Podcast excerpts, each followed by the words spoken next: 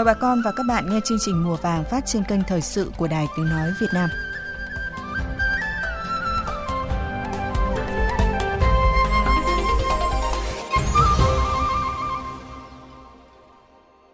Các biên tập viên Đình Trung và Hương Giang kính chào bà con và các bạn.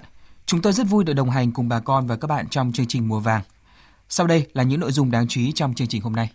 Bắc Giang để điệp khúc trồng chặt không xảy ra với cây có múi.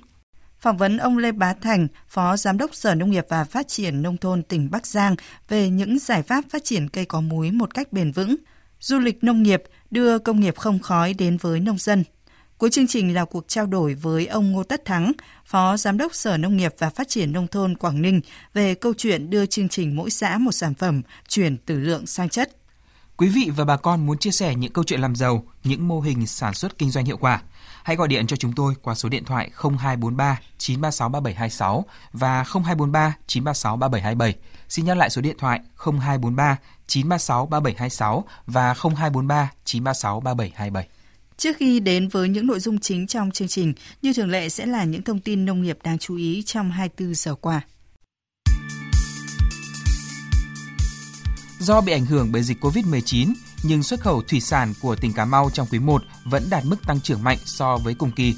Theo nhận định của ngành nông nghiệp địa phương, Hiệp định Thương mại Tự do giữa Việt Nam và Liên minh châu Âu EVFTA đang tiếp tục là đòn bẩy cho xuất khẩu thủy sản Việt Nam hồi phục ở một số thị trường. Dự báo năm 2021, xuất khẩu thủy sản của Cà Mau có thể đạt 1,1 tỷ đô la Mỹ. Giá vịt thịt trên địa bàn tỉnh Nghệ An đang tăng rất cao, từ 35.000 đồng lên đến 52.000 đồng một kg. Theo những người chăn nuôi tại địa phương, nguyên nhân vịt thịt tăng giá là do thức ăn chăn nuôi từ đầu năm đến nay tăng cao, nên người chăn nuôi, đặc biệt là các trại vịt giảm đàn nhằm tránh rủi ro. Hơn nữa, giai đoạn này, bệnh dịch tả lợn châu Phi và bệnh viêm da nổi cục châu bò đang lây lan mạnh trên địa bàn tỉnh, nên người dân chuyển sang ăn thịt da cầm nhiều hơn. Trước hiện tượng cá chết hàng loạt sau mưa lớn đầu mùa, Trung tâm Quan trắc Môi trường và Bệnh Thủy sản Nam Bộ vừa khuyến cáo người nuôi cá lồng tại các tỉnh Bình Dương, Đồng Nai, Tây Ninh, Bình Phước theo dõi chặt chẽ tình hình thời tiết, kết quả quan trắc chất lượng nước để phản ứng kịp thời. Trung tâm Quan trắc Môi trường và Bệnh Thủy sản Nam Bộ nhận định, lượng mưa lớn kéo dài cuốn theo tất cả các vật chất hữu cơ từ thượng nguồn vào thủy vực, làm môi trường thay đổi đột ngột có thể là nguyên nhân gây cá chết. Qua công tác kiểm tra các cơ sở cung cấp tôm hùm giống trên địa bàn thành phố Cam Ranh, Khánh Hòa, cơ quan chức năng đã xử phạt công ty trách nhiệm hữu hạn nuôi trồng giao nhận thủy sản Hoàng Quân với số tiền 15 triệu đồng do doanh nghiệp này sản xuất tôm hùm giống không tuân thủ đúng quy trình vận chuyển, chưa được bảo quản, sàng lọc, kiểm dịch và cách ly đúng tiêu chuẩn theo quy định của pháp luật. Thưa quý vị và các bạn, hàng trăm hecta ớt xanh ở tỉnh Quảng Nam đang vào vụ thu hoạch nhưng không có thương lái mua khiến nông dân rất lo lắng. Thanh Thắng, cộng tác viên Đài Tiếng Nói Việt Nam tại miền Trung thông tin. Ông Võ Văn Khoa ở xã Đại An, huyện Đại Lộc, tỉnh Quảng Nam cho biết, vụ ớt năm nay, gia đình ông đầu tư 7 triệu rưỡi đồng trồng 3 sào ớt ở khu vực bãi bồi ven sông Quảng Huế. Hiện đã vào thời điểm thu hoạch ớt xanh, nhưng không có ai mua. Theo ông Khoa, năm trước thương lái đến tận nơi mua ớt xanh với giá 6.000 đồng một ký. Cuối vụ lên đến gần 10.000 đồng một ký. Nếu vụ này ớt xanh không bán được, gia đình ông sẽ để ớt chín phơi khô, rồi làm ớt bột để bán nhằm vớt vát tiền đầu tư. Nông gia bọn tôi là đừng đứng không đủ một tiền phân để vô một đống ớt mà cũng phải là nếu không đầu tư tiền phân với tiền giống giá mềm nhất phải hơi triệu rưỡi thế quá trời thu hoạch trừ chẳng ơ mua hết hỏa ta mấy hồi mua ớt xanh tương xanh rồi mua còn đỡ xí chỉ cũng bỏ ra chợ hơn chín thôi chứ làm gì nữa tỉnh Quảng Nam có khoảng 500 hecta trồng ớt tập trung ở các huyện Duy Xuyên, Đại Lộc và thị xã Điện Bàn. Hiện một số nơi ở tỉnh này, ớt xanh được mua với giá chỉ 4.000 đồng một ký, tiêu thụ nội địa, nhưng số lượng không đáng kể. Ảnh hưởng của đại dịch COVID-19, xuất khẩu ớt gặp nhiều khó khăn khiến ớt xanh rớt giá, thương lái không đối hoài. Ông Ngô Tấn, Phó Giám đốc Sở Nông nghiệp và Phát triển Nông thôn tỉnh Quảng Nam cho biết. Ớt là hồi xưa đến giờ là cứ thường niên vậy là xuất khẩu qua Trung Quốc với là Hàn Quốc bởi bởi vì các doanh nghiệp ký hợp đồng với dân thực hiện cái chuỗi liên kết có những lúc khó khăn thì chuyển qua gửi kho với lại bán nội địa thời gian vừa rồi cũng bị ảnh hưởng phần nhưng mà không lớn lắm còn nếu như mà sản xuất mà không hiệu quả thì dân tự chuyển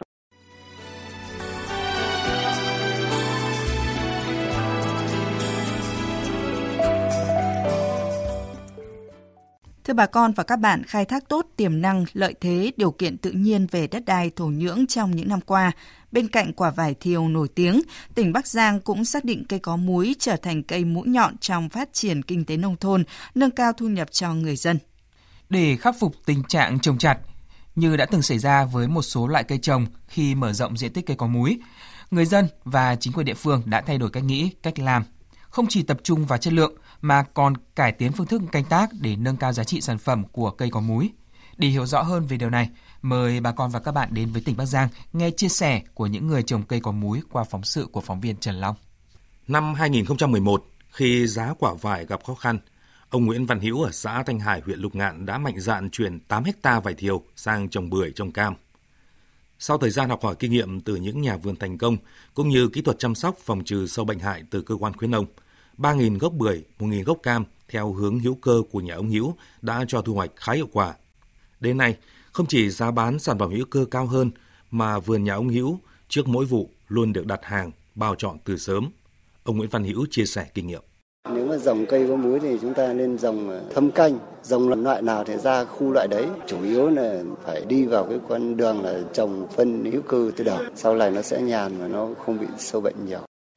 Cũng trồng trọt canh tác theo hướng hữu cơ, vườn bưởi của gia đình bà Vũ Thị Phượng ở xã Thanh Hải luôn cho hiệu quả kinh tế cao.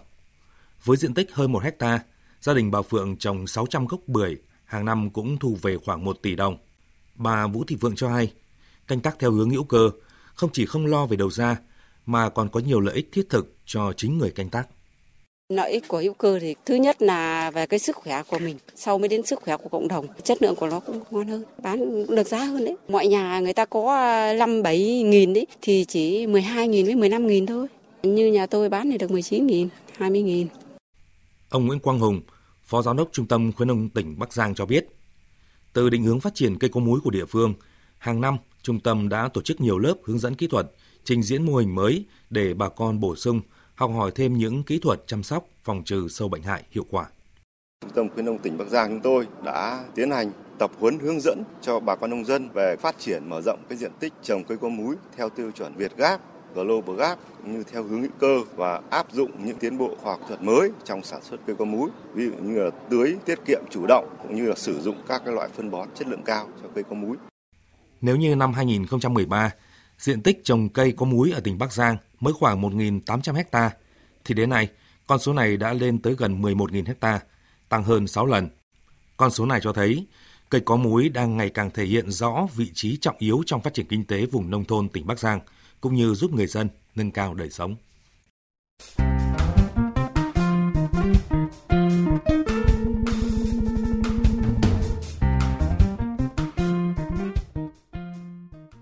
Thưa quý vị và bà con, để phát triển sản xuất cây ăn quả có múi một cách hiệu quả, ổn định, tỉnh Bắc Giang cũng như nhiều tỉnh thành khác gặp không ít trở ngại về quản lý giống, kỹ thuật canh tác, phòng trừ sâu bệnh hại, ứng dụng công nghệ đầu ra cho sản phẩm.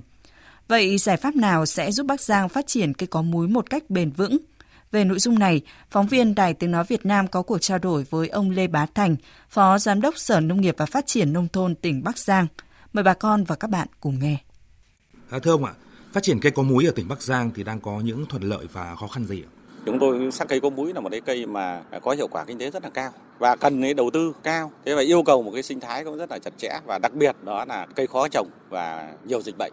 Thế mà hiện nay chúng ta phải xác định là cái cây mà khó trồng ấy, thì nó có một cái việc là các cái hộ dân ít đầu tư thế thì cái việc là đầu tư theo phong trào nó sẽ hạn chế. Phát triển là nó không nóng tránh được cái việc được mùa mà rớt giá do là phát triển nóng. Thế tuy nhiên là nó lại dịch bệnh nhiều. Để cây có múi phát triển và thực sự mang lại hiệu quả trong phát triển kinh tế ở địa phương, theo ông cần giải quyết được những vấn đề ra sao thưa ông? phát triển được cái bền vững đối với cây ăn quả nói chung và đối với cây có múi nói riêng thì chỉ có quy hoạch thành cái vùng sản xuất tập trung thì chúng ta mới có thể ứng dụng các khoa học kỹ thuật cũng như là tổ chức sản xuất theo cái quy mô của các cái vùng sản xuất tập trung thì mới tạo ra được cái vùng sản phẩm có chất lượng.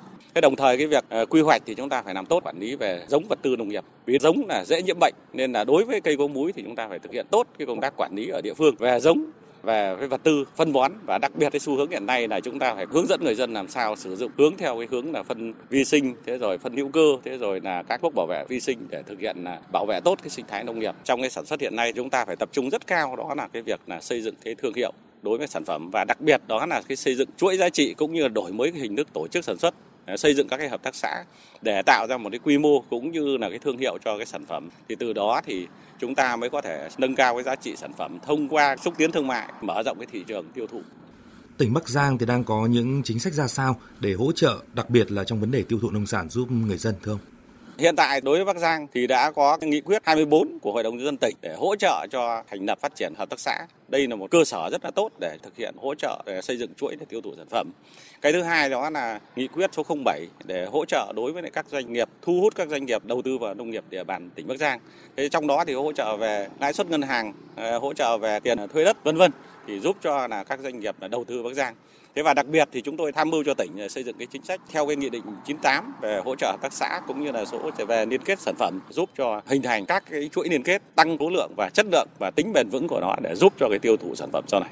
Vâng, trân trọng cảm ơn ông Lê Bá Thành, Phó Giám đốc Sở Nông nghiệp và Phát triển Nông thôn tỉnh Bắc Giang về những thông tin vừa rồi. Quý vị và bà con vừa nghe phóng viên Đài Tiếng Nói Việt Nam phỏng vấn ông Lê Bá Thành, Phó Giám đốc Sở Nông nghiệp và Phát triển Nông thôn tỉnh Bắc Giang về một số giải pháp phát triển cây có múi.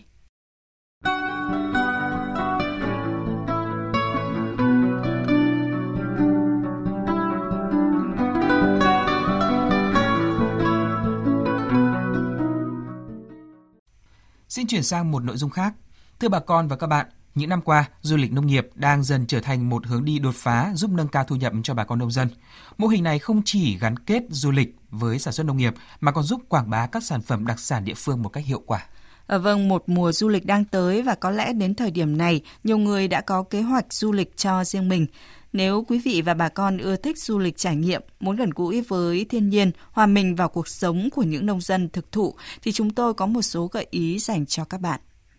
Ai đã một lần đến Hồ Thác Bà, huyện Yên Bình, tỉnh Yên Bái, chắc hẳn sẽ không khỏi ngỡ ngàng trước cảnh đẹp của một hồ nước trong xanh, nên thơ và kỳ vĩ.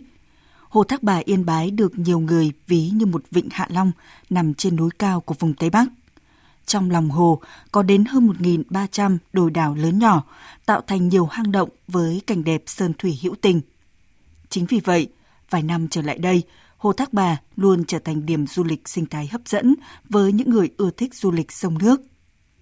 Anh Lê Văn Thư, thôn Mạ, xã Vĩnh Kiên, huyện Yên Bình, tỉnh Yên Bái, một hộ nuôi cá lồng trên hồ cho biết, với hoạt động du lịch kết hợp trải nghiệm, không chỉ mang đến những cảm giác mới lạ cho du khách, mà còn giúp người dân địa phương nâng cao thu nhập.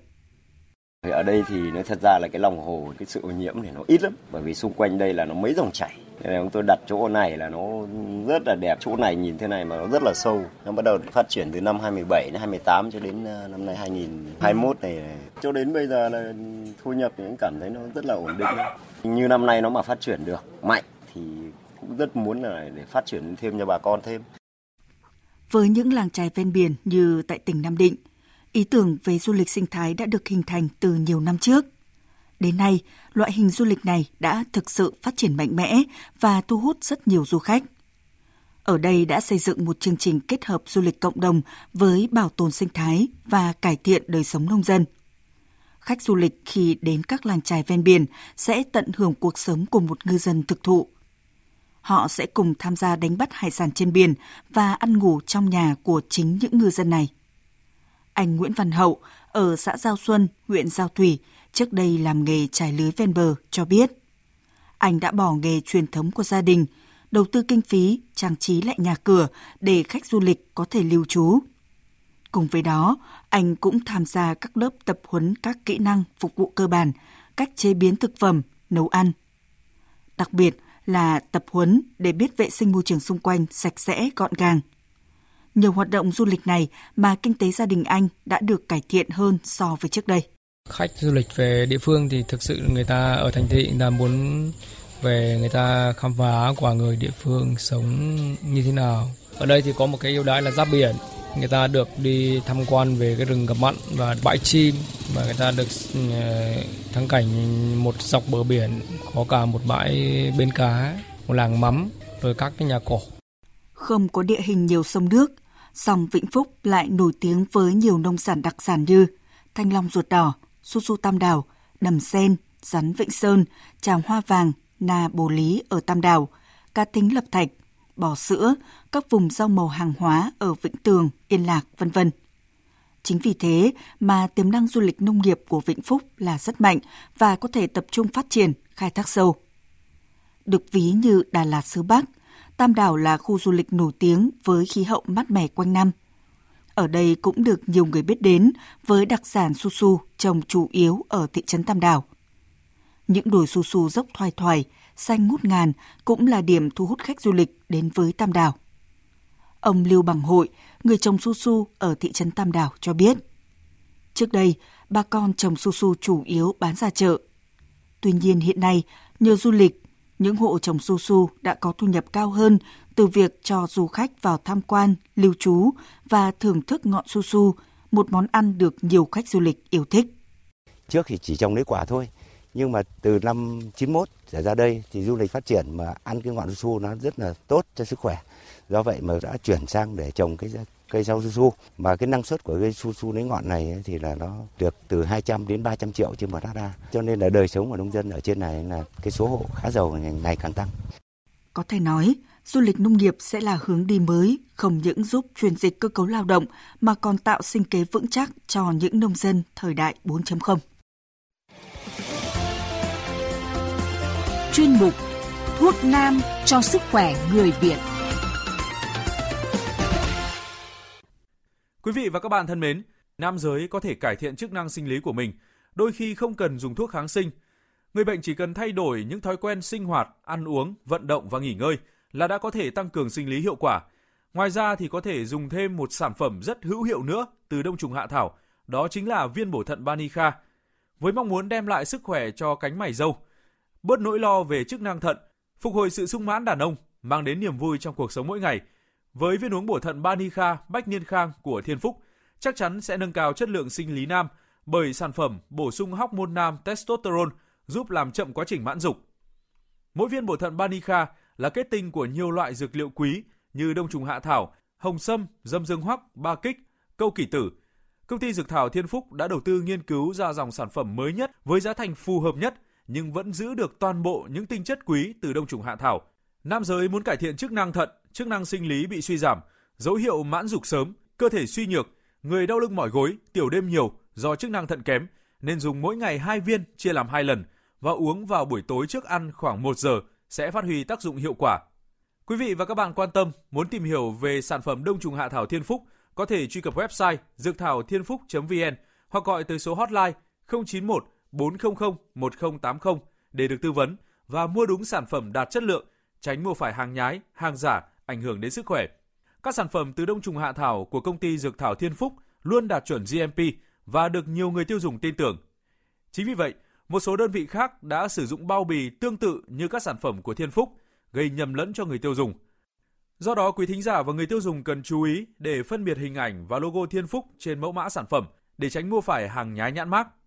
Trong thời gian phát sóng chương trình này, công ty Dược thảo Thiên Phúc sẽ tặng thêm một hộp trà túi lọc Banica tiện dụng cho 3 đơn hàng đặt thành công qua số điện thoại hotline 091 400 1080 của công ty.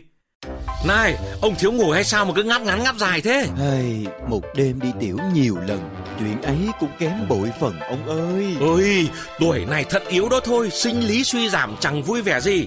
Ông dùng viên bổ thận Banica ngay đi, hỗ trợ bổ thận tráng dương, tăng cường sinh lực, hỗ trợ giảm triệu chứng đau lưng mỏi gối tiểu đêm nhiều, hỗ trợ cải thiện sinh lý nam, làm chậm quá trình mãn dục nam. Hay đó, nhưng mà có tốt đúng như thế không ông? Yên tâm, viên bổ thận Banica của công ty cổ phần Dược Thảo Thiên Phúc sản xuất tại nhà máy đặt chứng nhận GMP được Bộ Y tế cấp phép lưu hành toàn quốc.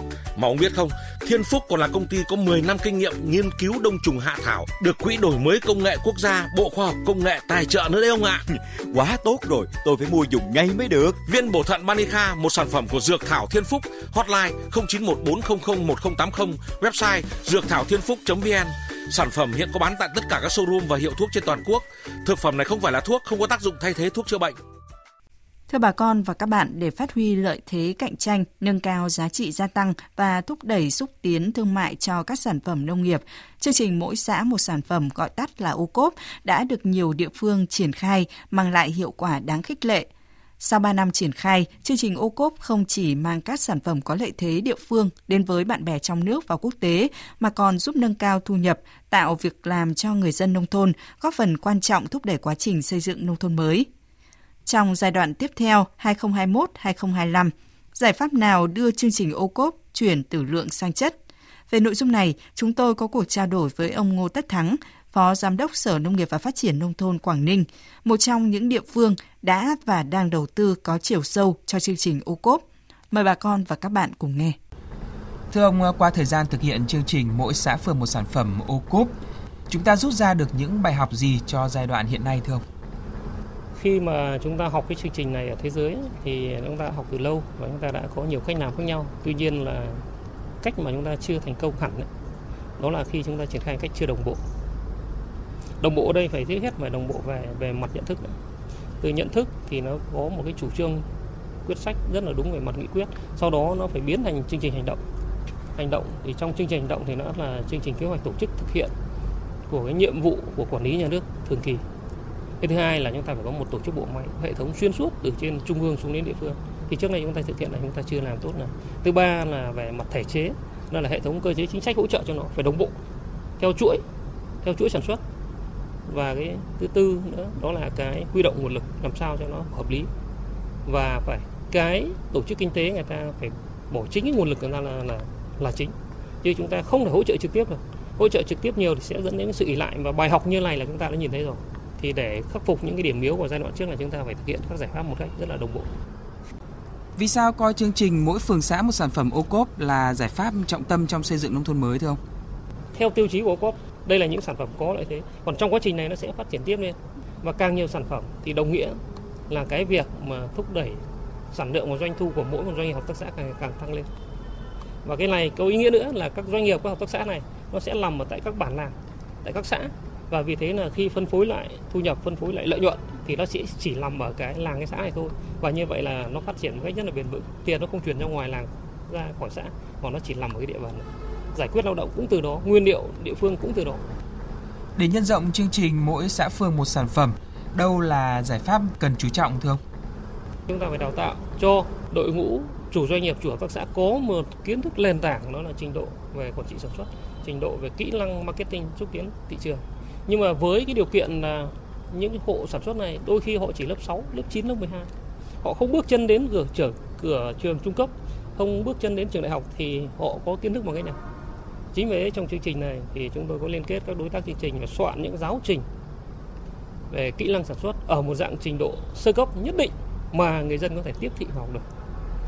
Để họ có một kỹ năng và chúng ta nhìn thấy ra ngoài thị trường chúng ta nhìn thấy các chủ doanh nghiệp hợp tác xã vừa và nhỏ kia hiện nay cũng rất giỏi sử dụng máy tính này sử dụng ngoại ngữ này rồi sử dụng smartphone này và các kỹ năng marketing thì được chuyển giao qua rất nhiều các thông tin qua như vậy để các bạn đào tạo và cái kỳ đào tạo này thì chúng tôi sẽ đào tạo luân luân phiên và thực hành cũng tại các doanh nghiệp hợp tác xã cộng đồng để họ có tí thực tiễn và chúng ta tăng cường kỹ năng về về cho trình độ quản trị cũng như xúc tiến thương mại cho mỗi chủ doanh nghiệp hợp tác. Vâng, ờ, xin cảm ơn ông.